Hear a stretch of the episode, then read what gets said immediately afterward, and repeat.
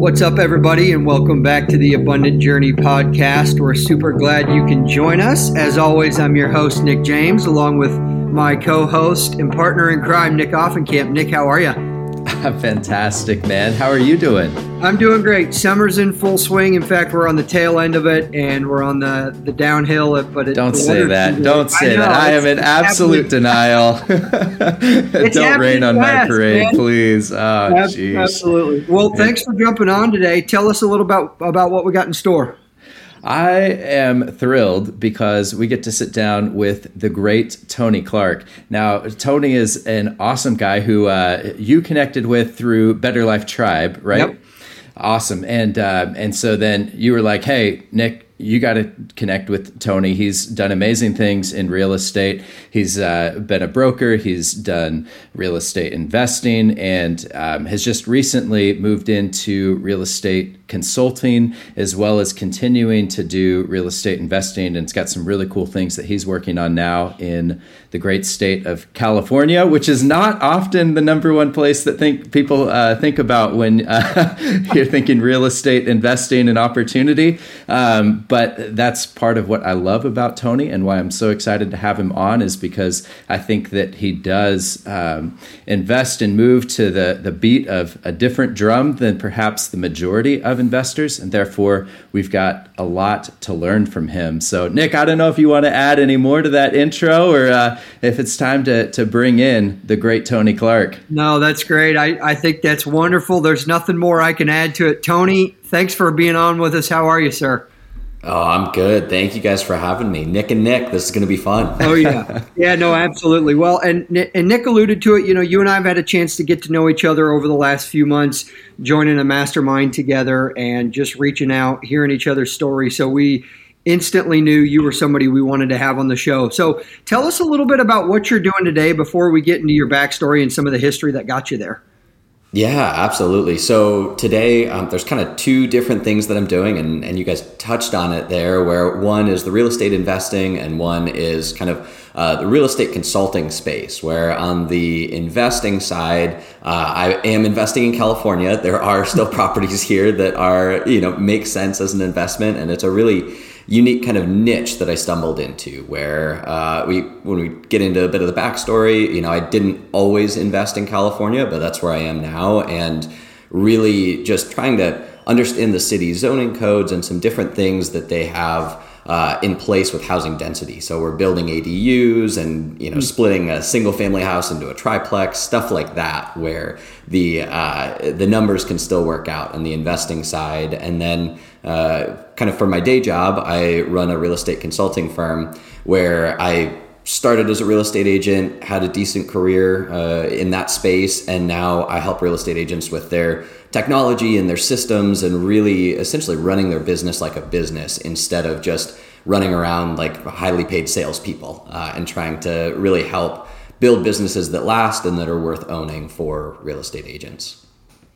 No, that's awesome, and you know, just to hear the expertise, and uh, you know, to know that this has been a, a, bit of a journey for you as you've gone from the investing side, and you know, we'll we'll jump into your backstory. But was this kind of the end game when you started out? I mean, were you always wanting to do consulting, or is this something you kind of fell into? Yeah, I kind of fell into it where I initially, when I got into real estate uh, as an agent, I just said, hey, I enjoy investing. I want to help people invest. And then wound up building up a team and really enjoyed the team aspect where I had a couple of agents who I brought on as brand new agents and was able to kind of show them the ropes and, and help them get into helping investors as well.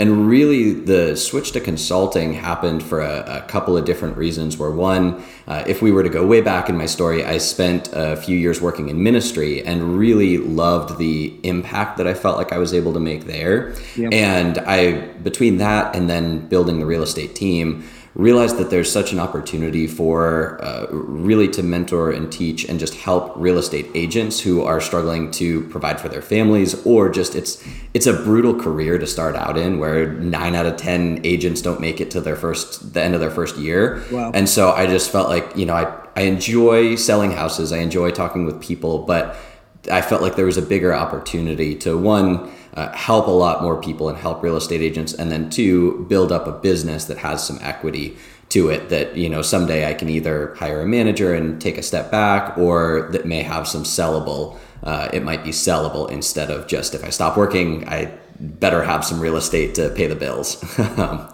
So that that was kind of the journey there. Cool. That's awesome. You've alluded to it a little bit. I'd love to uh, to jump into the the backstory now, get a peek into the lab where Tony Clark was created, and um, you've alluded to a couple of things with a ministry background, with a, a desire to help people invest, and so maybe give us a, a, picture of what did your upbringing look like? Where do you think that some of the the values in terms of investing? Um, both financially as well as investing in people and, and having mission. Where did a lot of that first come from?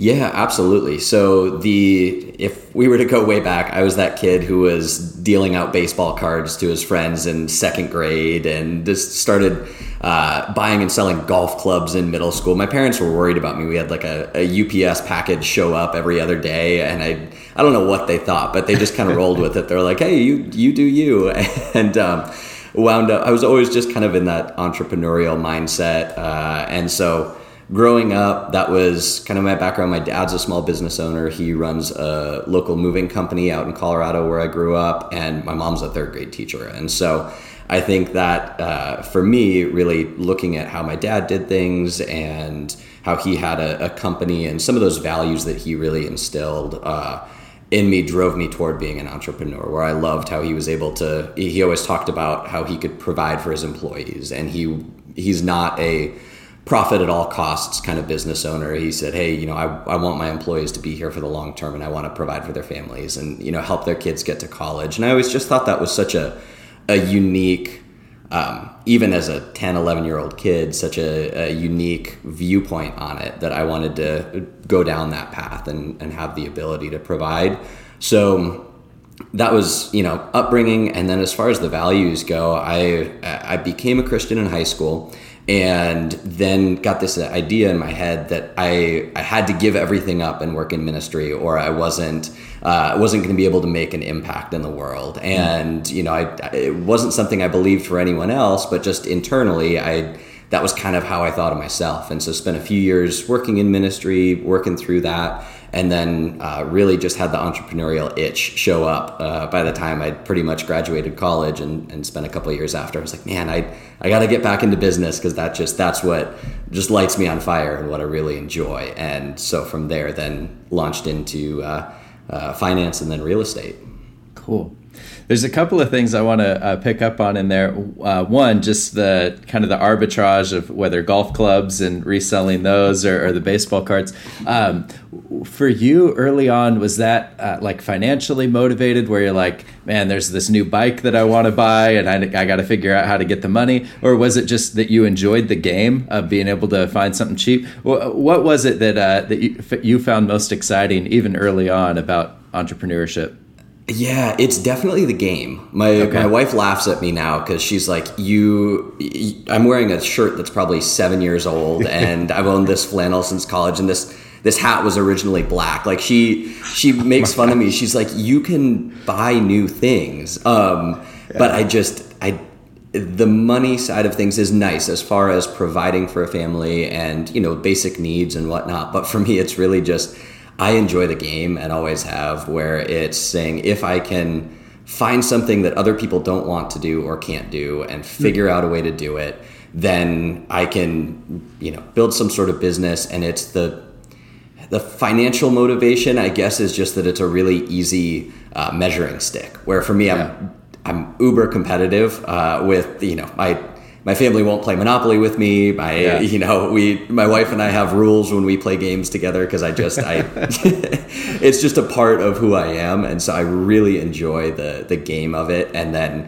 you know, being able to look at P and Ls or numbers at the end of the day is just kind of saying, hey, am I, uh, am I telling myself a narrative and thinking that I'm doing well at this, or am I actually doing well? And obviously, it doesn't tell the whole story, but it's a really a clearer picture than you get in most other things that you do.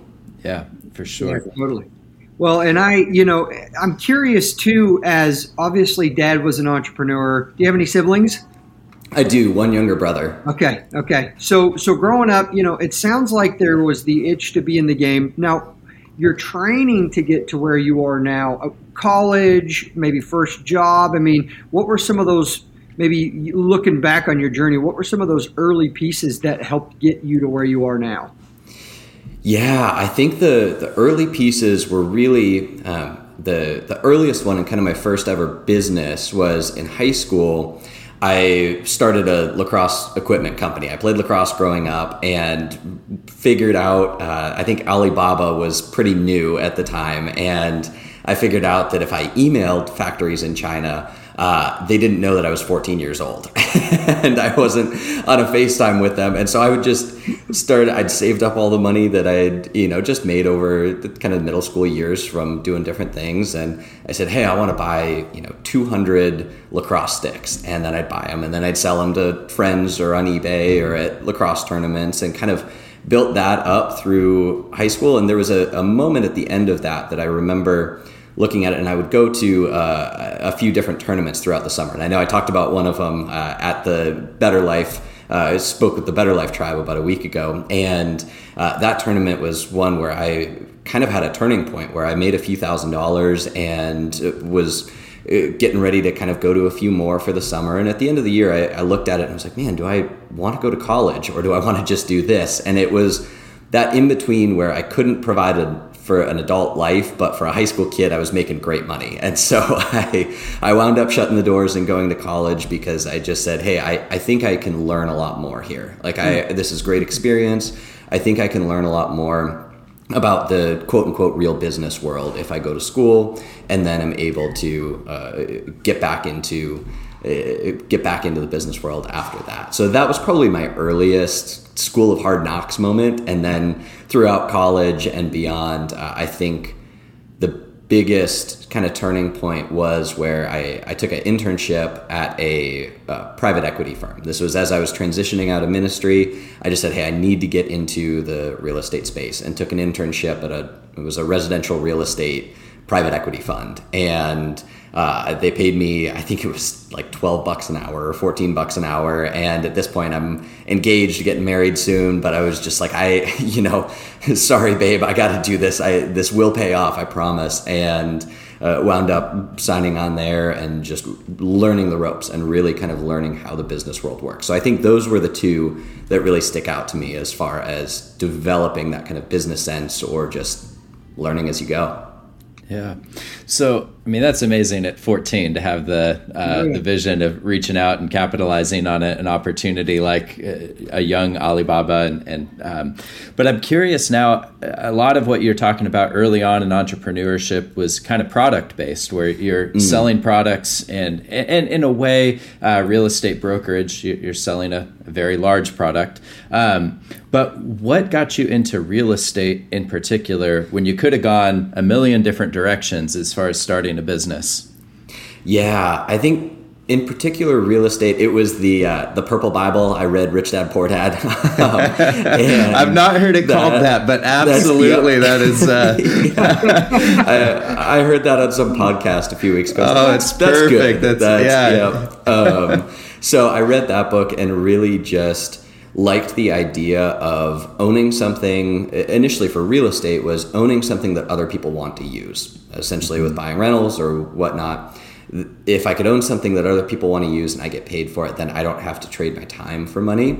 And that it, that was kind of where i started but from there in real estate i realized man you, you know you can do well by buying some properties and you can be the millionaire next door by owning a few rentals and whatnot. That's that's a good kind of um, good retirement strategy or way to get financial freedom. But there's so much more opportunity there, and I think I that's what got me into real estate. And then I got sucked into the game of it, where I was like, man, here's now a business avenue that I can see if I'm any good at, and then if I am, I can help other people uh, as well. So it was kind of by default, kind of just I, I, liked the idea of it, and partly Robert Kiyosaki just said own real estate, and I said okay.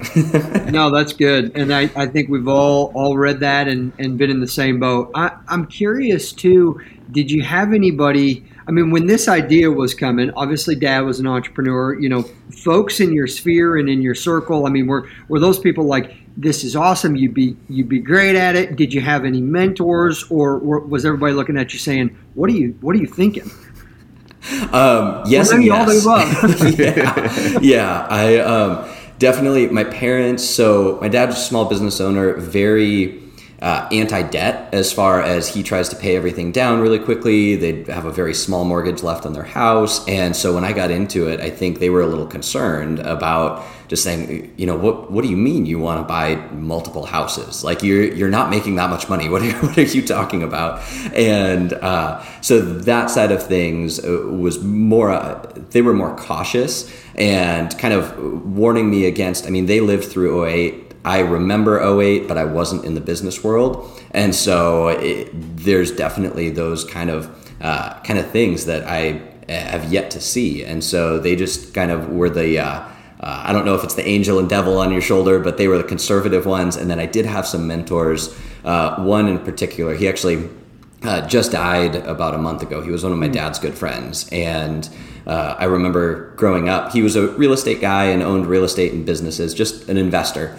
And I remember there was this ranch that we'd go to growing up. It was kind of a, uh, like they'd have events there and a wedding venue and whatnot. And we'd show up, and my dad was always like, "Oh yeah, Glenn Glenn owns this ranch," and I always thought that was so wild. And then we'd go to a restaurant. and He's like, "Oh yeah, this is Glenn's restaurant." I was like, "What do you, what do you mean? Does Glenn own this whole town?" And uh, he was the nicest guy ever. Really, just solid Christian guy. Really looked up to him in a lot of ways, and when I started getting the itch for real estate, he was kind enough to just hop on the phone with me a few times and talk through everything. He was putting big syndications together and whatnot, and just said, "Hey, here's here's the ropes," or call me if you have any questions. Text me anytime.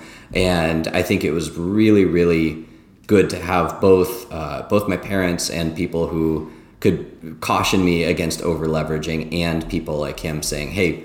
I've been in the game for 30, 40 years. Here's how I made it through, and here's mistakes I made. Here's what not to do. Here's what to do. Um, and I think that combo was really important to have.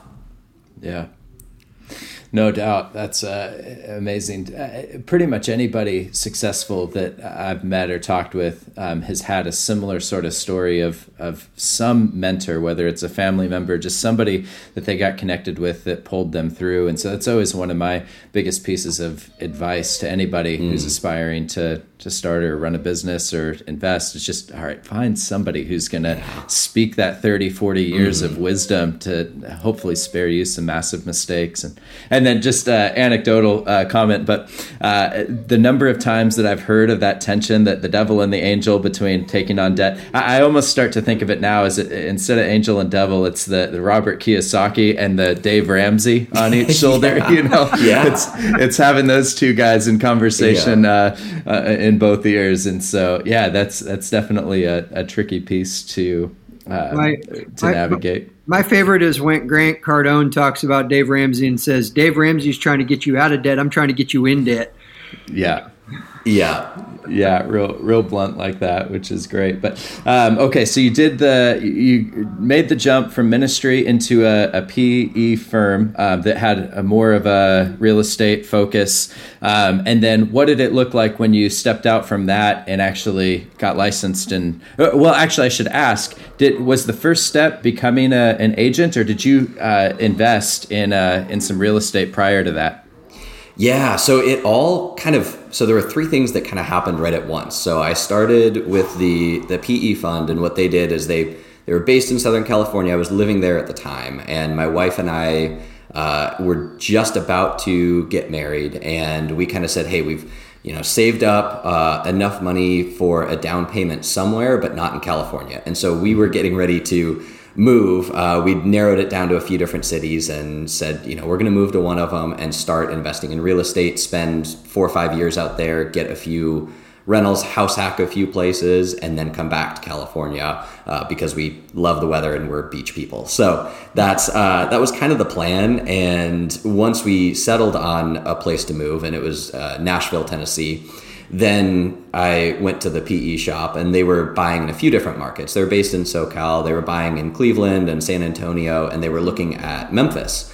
And so they said, hey, if you know we're looking at Memphis, if you want to be our guy out there, you know we can give you a a, a job, and you know there's an opportunity out there. And so those two things happened. We wound up moving out to Tennessee. I got my license right before we moved, so we were getting ready to make this big change.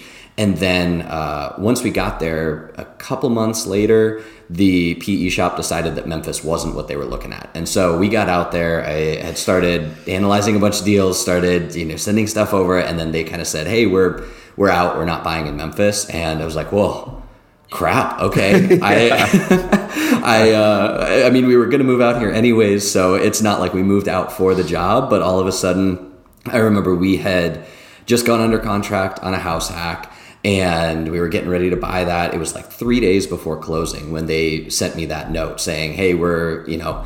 Uh, we're essentially letting you go, and wow. uh, that was a, a, scary moment. We were about to take on, uh, you know, more debt than I had uh, had ever seen before on a mortgage, and we were going to house hack it. And at that point, I kind of looked at it and I was like, "Well, I have a real estate license and I've built connections in this community between Nashville and Memphis and I understand the investing side of things. So I guess I just got to go for it and made the jump to full time agent from there. We closed on that property. We found a bank that was, they had a portfolio product. And so they were able to keep it in house. They said, hey, it's little higher interest rate, but as long as you feel good about it, we feel good about it. And so it all kind of happened at once where losing a job, buying a house, starting as an agent. Uh, my wife's the same. She puts up with a lot. I was going to say, it's like if a younger uh, agent or, or somebody were to come and ask for advice, it's probably not like the advice that you'd give them. It's, like, you know, get let go, buy your first place, yeah. and, and make the big career shift. Oh, uh, that's generally not the ideal, but um, that's amazing that uh, you were, you know, both you and your wife saying, "All right, this is the hand that we've been dealt, and we're to trust and move forward." And so, I mean, what did that what did that look like? Where uh, where was your income coming from? How did you fill the gap between um, getting let go and uh, taking on the new house, new career? Yeah, so we, uh, my wife's a nurse, so she has okay. like the stable income for us, and that, that was that was yeah. huge. Yeah. She's uh, she's just over a year younger than me, and so she was just kind of starting out her career at that point. It was her first job; she just started, um, and so she had kind of enough to pay our bills, just about enough to pay our bills coming in. And we'd made the decision uh, to just live off of her income. We said, hey, anything that I make, like we know it's going to be variable. Anything I make, let's invest it. This is why we're out here. We can live frugally for a few years and then, you know, same kind of thing, financial freedom. And so she had the income coming in that was supporting both of us. And then the first property that we bought, uh, it was I'm trying to remember the exact numbers, but our mortgage was right around 2,400 a month on it, and it was a duplex that had a, a three bedroom unit and a two bedroom unit, and the three bedroom rented for 2,400 a month, wow. uh, and the two bedroom uh, rented for like 17 or 1,800, and so we wound up. It was funny we actually we had about eight months left on our lease and we were going to break our lease and move into the house and uh, after we closed, the apartment complex said, nope, can't break the lease. You're stuck, or it's going to be 15 grand or something. And so I called the lender freaking out and I said, Hey, I'm, uh, we just bought this house. I know we were under this uh, assumption that we were going to move in. Is there anything we can do? Like, am, am I in trouble? Are you guys going to take the house? I'm new to this. And yeah. she said, No, you know, it's, it's okay. You intended to move in. It's, it's all good. And so we wound up uh, just renting both units out. And that wound up bringing in an additional eight nine hundred dollars a month in rental income so that kind of helped us get through those first few months where i was starting out as a realtor and uh, and she was supporting the two of us yeah for sure Man, that's uh, that's amazing. One, just really smart uh, foresight on your part to be able to to live frugally, to be able to say, okay, my wife does have the stable income, which kind of creates that safety net for being able to to take some risk. And that's a question that we often get as we're talking with people. Is just, all right, how do you approach risk, and what kind of safety nets and things uh, do you put into place? Mm. And so I mean, you've kind of implied a couple of those things, but were there any other uh, things that you intentionally did or would advise others do when they're thinking about making a big risk, whether that's a cross country move or a career shift?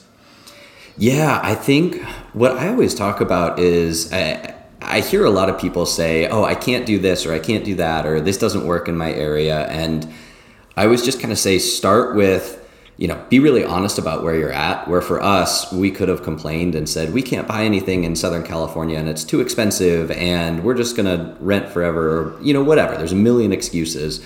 Or we could say, well, we can't live here now, but here's what we could do for the next five, ten years and then eventually come back. I think just expanding that time horizon and saying, what do you want five, ten years from now instead of what do you want next month mm-hmm. can provide a lot of clarity uh, in those moments. And then I think on top of that, as far as the the risk goes, it's just saying, you know, what what are your non-negotiables and what are your like to haves. I mean, I have friends who they w- would say, well. No, I could never share a wall with somebody. I'm not going to go buy a duplex and rent out half. It's like, well, okay, if that's a non-negotiable for you then it's going to limit some of your options but there's still stuff you can do if you want to invest in real estate or whatnot but you got to figure out what those non-negotiables are and really hone in on those and then work the rest of your i guess you know real estate plan or financial plan whatever uh, around that that's good I, I, uh, no, that's that's good, and I, I'm curious too, Tony. And looking back, not not in terms of regret, because obviously the, the the journey is put you where you are and you've learned a ton. Curious if you feel like maybe you would have done anything differently. It's easy to be able to look back and see how it's all pieced together, but just wondering maybe some of the lessons you've learned learned along the way and said, eh, you know, this maybe would have been a little bit different or anything like that. Yeah, um, I'll actually tell a, a, story about that. This was that same first house that we bought where we had saved up enough for that down payment. We had probably I don't know, 14, 12, 14 grand left to our name afterwards. And uh, we just kind of said, okay, you know, we're, we're good. We're, we're okay taking on this risk right now because our expenses are really low. Looking back at it, I'm like, that was the dumbest thing we could have done. But what happened was we, like a month later, uh, we wound up having a big leak in the main sewer line in that house and had to get it all dug up and replaced. And it was a $10,000 repair. And I remember sitting standing in the backyard with our, our tenant because our tenant called us and said hey there's you know i see i think it's toilet paper in the backyard and i was like oh okay i'll come over and i remember standing there with him and the plumber came over and told us it was going to be 10 grand to fix it and i was just like what what did we do? Um, and it was one of those moments, it was kind of a, a sink or swim moment where it was just like, well, okay, we've got to do this. Um, we can either trust in the process or we can freak out. And we were able to pay for that, able to just kind of keep moving forward. And it all, you know, wound up okay. But that's something I always tell that story with, especially when I was uh, working full time as an agent. I tell that to first time homebuyers to say, one, get a sewer inspection. It's $120. Just that was the one thing we didn't do because we're like, oh, it's probably fine. Everything else is fine. It was a nice looking house. Um, learned that the hard way, but also to really. Um, when you're talking about risk and risk adjusted returns, um, that's where I think a lot of people miss and where we missed. And thankfully, it worked out well. But it also could have been you know a lot worse there could have been other things that had come up or maybe if it was a $20000 repair we would have been in debt and had to figure that out and so uh, i always just say hey know what your risk is or at least think about uh, what could come up and talk to those mentors that we were talking about earlier saying hey what am i missing just asking that question i think can be uh, really really good on what what am i missing here because then you give them the freedom to really uh, tell you where you're being an idiot um, and what you need to be thinking about. Yeah. No, that's awesome. Um, so, talk to us a bit about how uh, either one, just growing your your real estate business and developing a team, because you're doing that simultaneously while you're building your real estate portfolio. And so you can go either direction. But uh, you know, as you're growing both of those things, um, what were you what were you doing? What were some of the keys to growth? Yeah, I think so. The the team was funny where it started.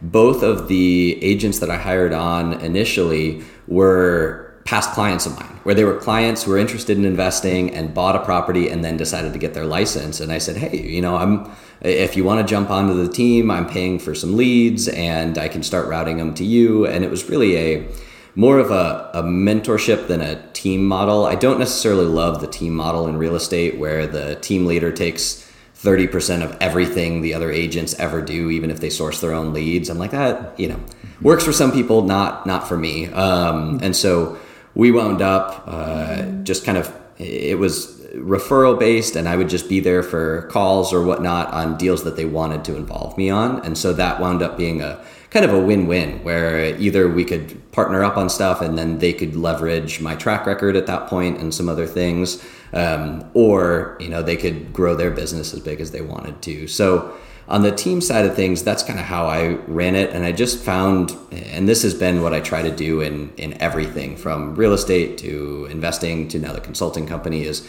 I want to provide as much value as possible without ever asking for anything. And then what's funny and winds up happening is people trust you and then the ones you work with have that built-in trust and want to work with you. And that's kind of just been my mentality i don't know if it came from church or came from growing up seeing my dad or you know whatever but um, just always trying to say how can i add more value or you know for investing it was the same kind of thing building that portfolio we did that a lot slower uh, I had some friends who would do the, you know, buy four or five properties a year and just leverage up, up, up, up. And after our little sewer incident, it's like, I don't want that to be me. And so we just do on the investing side, usually one project at a time, maybe two, depending on how everything was looking, and just kind of tried to stay. Uh, I'd say relatively risk averse compared to what a lot of people were doing in Nashville. So um, I know that was two different answers to kind of the same question. No, that's that's perfect. I mean, at the height of your time in Nashville, what what did it look like as far as what you owned for investment properties, and uh, and then your how big did your team get before yeah. making the move?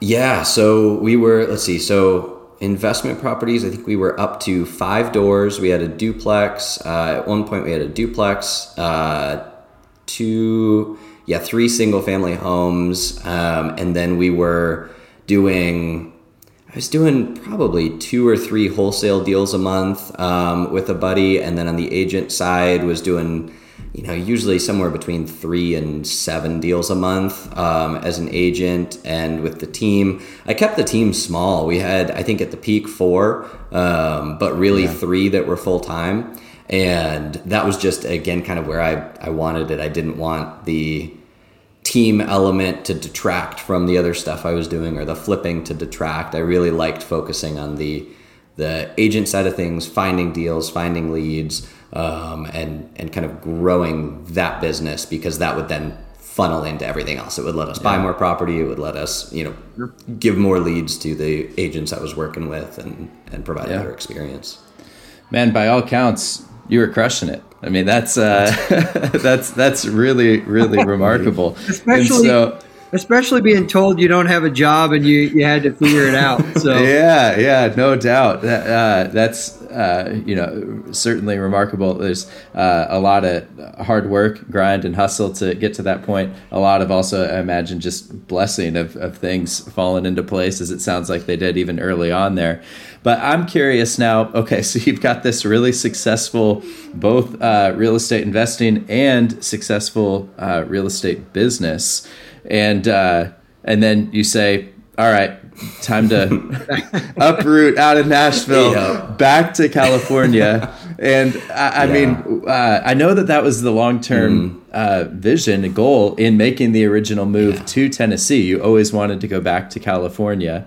Um, was uh, was that tested once you started to achieve the kind of success that you did and and what does that feel like to uproot and go into a new sort of unknown i mean i know california was yeah. familiar but um, surely you being a BiggerPockets guy uh, not many people have nice things to say about uh, about real yep. estate in in in, uh, in cali yeah absolutely it was i I kind of tell people, I say it was suicide for my business, but what we really looked at was um, you know you you only get to you know you only get to live once but you also only get to spend time really in those kind of formational years of building out your network and your community and planting roots somewhere. Um, you really only it's hard to do that. Not you only get to do that once but it takes years. And for us we we got to the point where it was kind of like is are, are we going to plant roots in nashville um, and really start to just kind of hone in here? Or do we want to be in California? And I remember it was actually a, a, a trip that my wife and I took down to Florida. We went to Destin to just go to the beach, and we kind of headed back. And nothing against Florida, but it just wasn't for us. And we said, you know, this is different from California, and um, you know, we we just really wanted to get back to her family lives out here. We're about an hour away from them and it's just the the weather's tough to hard to beat um, can't for, beat it. that's can't yeah, beat it. Yeah. Yeah. Um, i think for business it was i mean we did look at i pulled up our taxes and i said hey here's here's what we paid in taxes. Here's what we will pay if we move back to california. It's a uh, quite a bit of a haircut but I think it's it comes back to even when you were asking about the you know finances versus loving the game. For me, it was yeah. a really easy decision where I just kind of said, "Hey, I."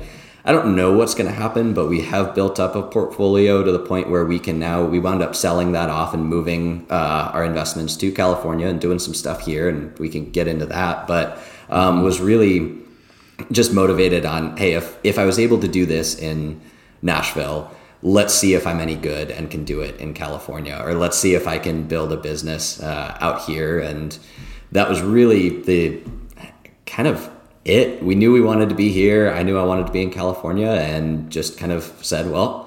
I'll figure it out. Or if not, we can move back to Nashville and, you know, there's worst case scenario. Yeah. But it's not too bad. Well, and I, I think too, I think it's it's so great that you hit on the fact that there's there's more important things than money. There's yeah. more important things than success. And you know, being that you wanted to be back with family, the the the conversation with Roots. I mean, obviously, you know, you know, Nick and I both have kids, and it's you know, where do we want our kids to be, and what do we want life to look like with and for them? And so, you know, those matter. And mm-hmm. I I think when we get I say sucked into the real estate world. We all love being in the space and we all love, as you've said, playing the game, but you you also just have to realize that there's other things that are more important. And I think, you know, your journey has been about who you are and who you are becoming. And so it's no doubt in my mind that you you know, if I would have known you then, it was, well, you'd be successful in California just like you were in Nashville because it wasn't Nashville that was successful. It was you and it was, you know, those formative things. So I, you know, I, I love that you highlight there's just some more important things than just the money. Yeah. And you touched on some of this earlier, but um, as uh, as you started looking at California, I mean, the game is similar, but in different locations, you know, some of the rules uh, change a bit. Mm. And so, as you're looking at um, opportunities and ways to leverage your skills and experience, what were some of the things about California that caught your eye, or that you said, "Yeah, that that's that's where, or how I'm going to try and, and play this game different from what I was doing in Tennessee." Yeah, I so California, when we moved back, I started just trying to do the same things and network with people who were doing really well. And it was actually my wife knew somebody who she went to high school with. And she was like, Hey, I think he and his girlfriend are in the real estate space. Not really sure what they do, but they post stuff on Instagram. I said, Okay, well, I'll reach out to him. And it really wound up talking with him and having the conversation that kind of put us on the path that we're on now. But the, the gist of it was California is just everything's bigger uh, as far as it costs more it's you know bigger rehab budgets bigger profits all of that and bigger risk as far as what you're taking on. And so as we kind of moved back here i just kind of said well let's let's take a step back. We took actually about six months before we bought anything um, or four or five months to just kind of learn relearn the market. We'd lived there but hadn't known the real estate market. And then started to just look for a decent deal. Where for us, we did some flipping in Nashville, and the first one we found was a, a live in flip in California. and that was when we we were living in when we moved back we were living in her parents guest room for a few months while we were getting settled and i think that was some extra motivation to get out and find something i love her parents they're awesome it was great but a guest room with all of our our stuff was uh, was a little much so we said let's go find something and wound up finding a, a great kind of live and flip um, that we we worked on and then from there wound up just kind of still connecting with people. I said, hey, this is a pretty safe option. We got it seller financed. It was a cool, kind of unique deal. And then from there, uh, started to build roots and found a strategy that we're, we're doing now with the uh, building ADUs on properties. And there's some cool zoning stuff here that a lot of people don't don't know about or don't take advantage of. Uh, so we were able to kind of squeeze in there with some people who knew what they were doing. Amazing. And did you uh, did you get your license in California as well? So you got the opportunity to broker either your own deals or help people as you meet folks along the way. I did, yeah. And what I'm doing a lot of now is just I refer everything out, unless it's family or friends. I'll help them on the real estate side, but I usually will just refer to other people. Um, and it really even helps build out those relationships here, where if I find somebody yeah. who I'm talking with, I can say, hey, you know, go talk to Ethan or go talk to Yvette, or here's people that I know in the area. Uh, who can take care of you, and then they're always on the lookout for me as well if I am sending them business. Yeah, and then the the consulting business. Um, how long ago did you start that, or maybe uh, how early into your time in California uh, did you did you start it? Um, was that something that you had a vision for even before leaving Tennessee? Yeah, so I, I knew I enjoyed it when I left Tennessee, but there's actually a kind of crazy story behind when I decided to go all in. It was almost a year ago now where I'd been doing a okay. little bit of consulting on the side and was mostly just working with some of the, the people that I was kind of mentoring or coaching or whatnot. And uh, we, at that live and flip I was talking about, it was long story short, we were doing demo day. There were these massive mirrors in the living room and like floor to ceiling kind of gym mirror things. Hmm. And I was pulling one of those off the wall and it shattered and uh, cut basically halfway through my calf. And I remember there was a moment where even I, I looked up and I was just yelled for my wife. I mean, thank God she was there. Um. But she was freaked out and i said oh she's a er nurse if she's freaked out this is not good and i remember just yeah. you know from initially laying on the ground there and there was a moment where it wasn't like i'm gonna die but the thought of oh i might because if this hit an artery like we we have yeah. we don't have that long to get to the hospital um, there was a moment there where i just was kind of reflecting. I was like, "Hey, if this was it, not," and it sounds super dramatic. It wasn't like I'm done. This is this is the yeah. end. But um, it was like, if this is it, am I happy with the impact that I was able to make? And it was kind of a bittersweet moment where I was like, in, in some ways, yes, but in a lot of ways, no. And spent really, you know, got to the hospital. It was just absolute miracle that the mirror missed my uh, it missed all the nerves in my foot. They were getting ready to do nerve reconstruction. They were like, "Yeah, you're gonna have to have your foot propped up for uh, have like a little brace for the rest of your life," um, and missed the arteries, all of that, and so. Wound up being just about a month and a half recovery. They put you know a few hundred stitches in my leg to sew my calf back together and everything, but I was. Wow on the, the couch for about a month after that. And I remember the first few days really thinking through that moment where I was like, did I make the impact that I wanted to? And mm. that's where the shift to consulting really kicked in, where it was more of that mission driven, like, hey, how can I help? The most amount of people um, with what I've been given so far. You know, obviously I I haven't been in the business world for 25 years, so I said, well, I I don't have that kind of experience to go coach CEOs. That nobody's going to listen to a kid, and I wouldn't feel comfortable doing that. But what I can do is I know in this industry that I saw a lot of friends burn out, or I saw a lot of friends not make it in the real estate world, and they weren't doing things that differently than me. Um, and so, if I can help them or if I can, you know, if I can help people help more people, then I can make that kind of impact. And I'm I'm very math driven, and so in my mind, I was like, well, if if you're a really good realtor, you can close, you know, call it whatever, forty to fifty deals a year. Um, if you're on on average, you know, 10, let's say 10 to 20. If we use 20 as a, a median number, um, cool, I could help 20 people uh, as a real estate agent. But if I'm able to help 20 agents who can each help 20 people, there's 400 people that I was able to indirectly impact who they they have no idea who I am and never will. Uh, and I think that's just so cool. Where that's where starting to think about that really pushed me in that consulting into that consulting world and the consulting agency you know whatever uh, space is just a vehicle to make that kind of impact that I want to make. yeah. That.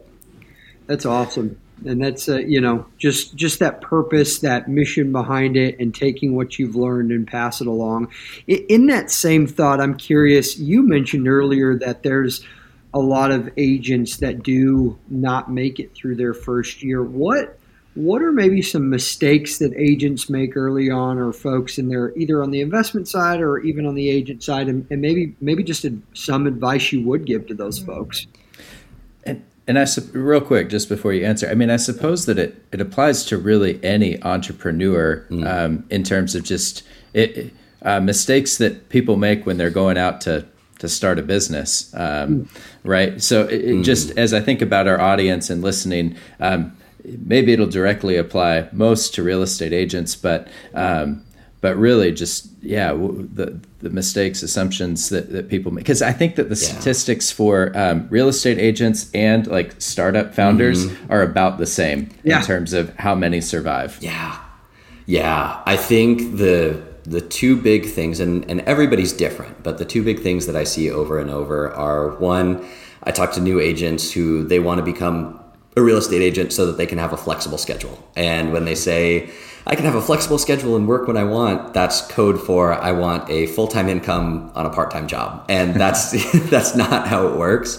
Um, it is flexible, but it's flexible for good and for bad. You'll have to work some weekends, but you might have a Tuesday afternoon you can go golf, um, and that's that's kind of how it it happens. But I think within that, a lot of people struggle to put some sort of schedule in place that helps them succeed, where they feel like they did a lot of work that week because they you know were in front of their computer or were working on their logo or their website or their whatever um, during the week but really they should be tracking how many people they reached out to or how many um, networking events they're going to or just tracking some of those metrics to where they can uh, can increase the number of leads that are coming through and so whether that's yeah startup founder or a real estate agent or wherever the the first stage of growing that business is learning how to, to sell and finding people to sell to.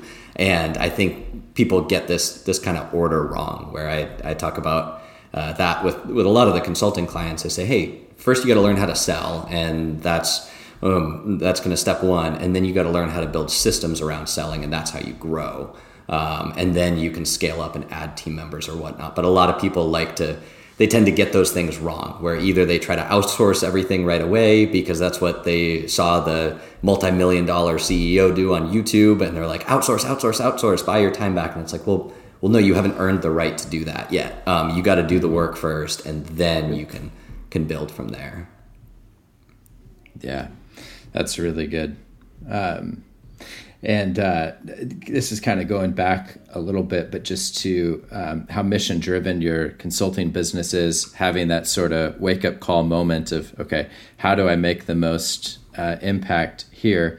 I love how much that resonates. You talked about your dad early on in the, the moving business and how for him it was never ultimately about the money, but about the kind of impact that he could have on providing employment, um, taking care of his people, doing good for the community. It's neat to see that DNA uh, yeah. carry through mm-hmm. um, for for yourself.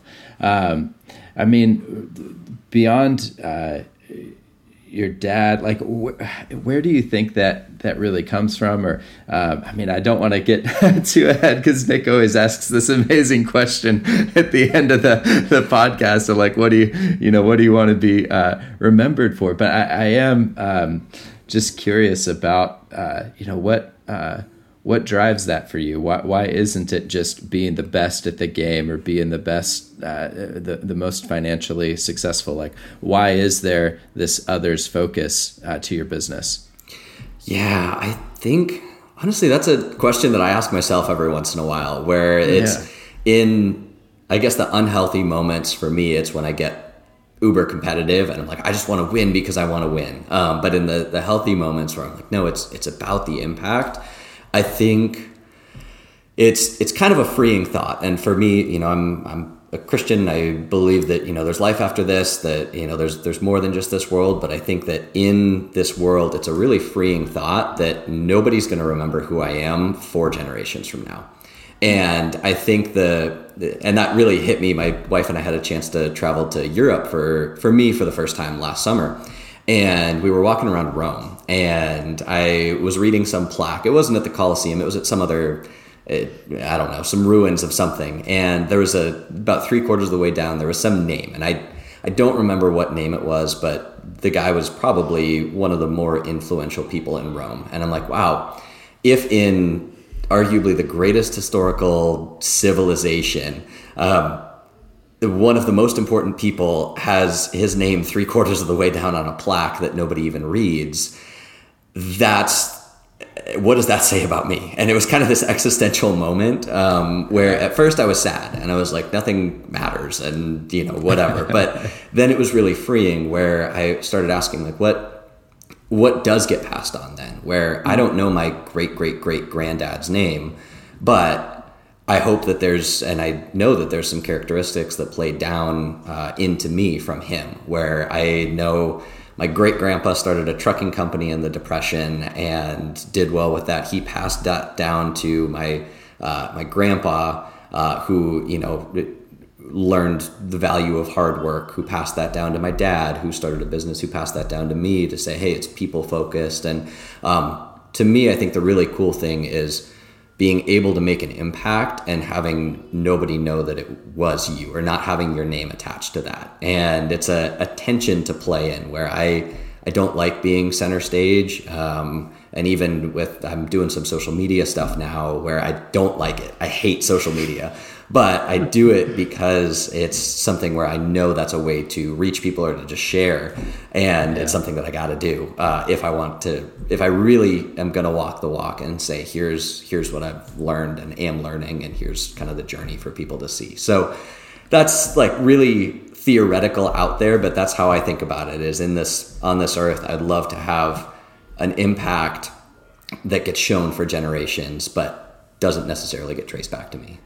No, I absolutely love the the generational um, mindset, and I think that what I heard and uh, what your dad, uh, his approach to business, and and what you're saying and your own approach to business, and some of this is coming out of ministry. Both you and I have similar stories in that, but of just the recognition of okay, um, part of the the mission as a Christian is uh, Jesus taught his people to pray, like let your kingdom come and your will be done on earth as it is in heaven. And part of that realization then is building businesses and working toward the common good in the here and now. And mm-hmm. even if uh, I won't be remembered for it, or if you won't be remembered for it 40 years, 100 years from now, um, you know that you still did your piece to help realize the kingdom, work toward the common good, and yeah. pass something down uh, that that elevates the bar for um, future generations.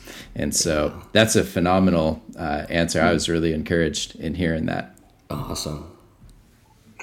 No, I, I, I love it. I, I think that's good. I mean, Nick, I don't know if you got any more questions before we kind of kick it into the gold nugget round, but uh, man, this has been great. And I, uh, nothing more on my part. Cold nuggets, man. I'm, I'm all, I actually got it's it's almost lunchtime now. You got me thinking about uh, you know some, some Wendy's or something like that. but let's, yeah. no, let's get those gold nuggets. I love it. All right, well, uh, Tony, I'm gonna I'm gonna fire off some questions for you. We ask everybody in the uh, in the interview, and so w- the first one, and just pick one of these. But we talk about the five F's of abundant journey so, family, finance, faith, fitness, and future. So, pick one of those. Tell us something that you're doing to improve that area of life this year. Mm. I'll pick family. Uh, so, as far as family goes, and this is even continuing that California discussion on why we moved out here, I uh, am a huge believer on if if life at home isn't good, nothing else is good. And mm-hmm. uh, for my wife, one of the things that I noticed uh, when I was a full time agent is I spent a lot of time working on the weekends.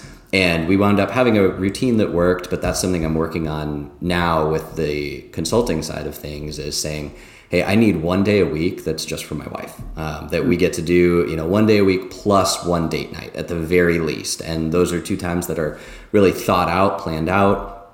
And that's something that I'm really trying to get better at is not just by default, oh, when I'm not working, you know, we can hang out, or oh, I have a light afternoon today, we can spend some time together. I want to have uh, something that she can look forward to as well as me and know that I'm going to be available during that time um, so that it's yeah really planned out instead of just the uh, the second choice option. Yep. Mm-hmm.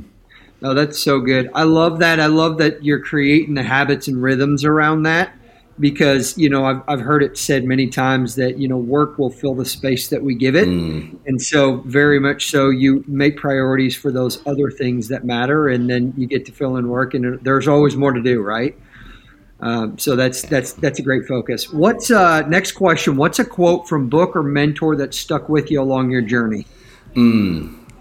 so it's a quote from uh, a podcast, and actually I saved this one. I hope this is the question that you were uh, you didn't want to ruin at the end. Um, there's a quote from Ed Mylett, uh, and he talks about this. It was I I'm sure he's written it in some of his books or whatever, but it was from a podcast that I heard it first, where he said, you know, at the end of my life, I have this vision where. Uh, I'm going to be standing there with God, and He's going to, you know, one, look at me, but uh, I'm also going to see the version of me that was, uh, you know, that I lived life to my fullest potential. And God's going to show me that person. And uh, He's like, I, I want to be able to look that person in the eyes and see a reflection of me, not someone I don't recognize. And He even says, He's like, hey, whether or not that's true, that's a, a, motivating factor for me. And that really just stuck with me, kind of along the lines of that impact conversation of just saying, you know, even if I feel like I've done enough, there's always more that I could do, and I, I don't want to waste this life that I've been given um, and get to the yeah, end of it. Dude, you hit. You're the you're our first guest who's who's hit two gold nugget questions uh, answers in one question. Oh, did I ruin the no, other one? no, no, you did. That's awesome. I, I absolutely love that, and I I think that's uh, that's just a it's a phenomenal calling that you have. It's it's a phenomenal purpose and and the direction that you have have just started sprinting after. So I love that. Well, last question then here. What's a dream or goal you've not been able to make happen yet? Oh, uh, I've got to go with the so uh, a dream or goal that I haven't been able to make happen yet is being able to take a business full cycle. And so that's this is really my first go at it with this consulting business, but my goal is that I can build it up, hire people, hire a team, and then eventually uh, go through the exit process with it. And I I think it'd be fun. I want to see if I'm able to do it uh, and how things could work as a, a team leader, as a manager, as a boss, and see yeah, really just I feel like that's the next step that um, that I haven't been able to do, and we'll we'll see if I can be good enough to make it happen. I bet you can. yeah, so we'll, I, I, we'll I, have no doubts myself either. However, that is a, a really exciting um, endeavor, and uh, and yeah. Speaking of, with the consulting business, what's the best way for people to connect with you, especially agents who are either newer or maybe they've been at it for a long time, but they just feel stuck and want to grow their business? How do they? Uh, how do they utilize you and the, the consulting services you're able to offer? Yeah, absolutely. So I uh, best place to find me where I'm most active is Instagram, and that's just tonyclark.realestate. And so if you have a question or you know want to just hop on a quick call about something, feel free to just DM me there uh, on Instagram. If you, what I do, and I know I mentioned this earlier with the consulting, I always want to give value first. And so the best way to start to get plugged in there is I have an email newsletter that goes out a couple times a week where I just share little nuggets about a different different parts of your real estate business. Uh, you can sign up for that. It's at www.agentos.io. So, like Mac OS, it runs your computer. Uh, this is kind of the operating system for real estate agents, and that'll take you to a, a landing page. You can put in your email and then get plugged into the resources. And if you're wanting to take the next step and and work with me, there's a calendar there to book a call. And what I always tell people is I just say, hey. I hop on a call to see if I can help you and to see if it's a fit. If it's not a fit, I will absolutely tell you. I'm not here to just take people's money. Uh, I'll say, hey, keep keep taking on the free stuff, and then you know we can can go from there. But that'll be the best place to connect with me. That's awesome. And I'll include links to both of those in the show notes as well for oh, anybody awesome. who's who's listening. So um, that'll make it real easy for people to get signed up for the newsletter as well as connect with you on on Instagram. And then in terms of real estate investing, is that something where if people wanted to try and passively invest or at least just follow along, do you have separate places where you're keeping track of all that? Yeah, right now I don't. Uh, Instagram okay. is kind of the catch-all where that's yeah. just here's here's a little look into uh, my life and all the just like ADD things that I wind up doing. um, but that would it. be uh, that'd be the best place to get connected from time to time. Uh, as far as getting connected on passively investing, um, I may wind up partnering up on some deals in the future. I've been telling people if uh, we're doing our first ADU build right now, and I say I want to be the guinea pig. If it goes up in flames, I want to be the one who's responsible. but if it good. goes well, Smart. then I'll Smart, I'll start taking on money and uh, and doing more of those.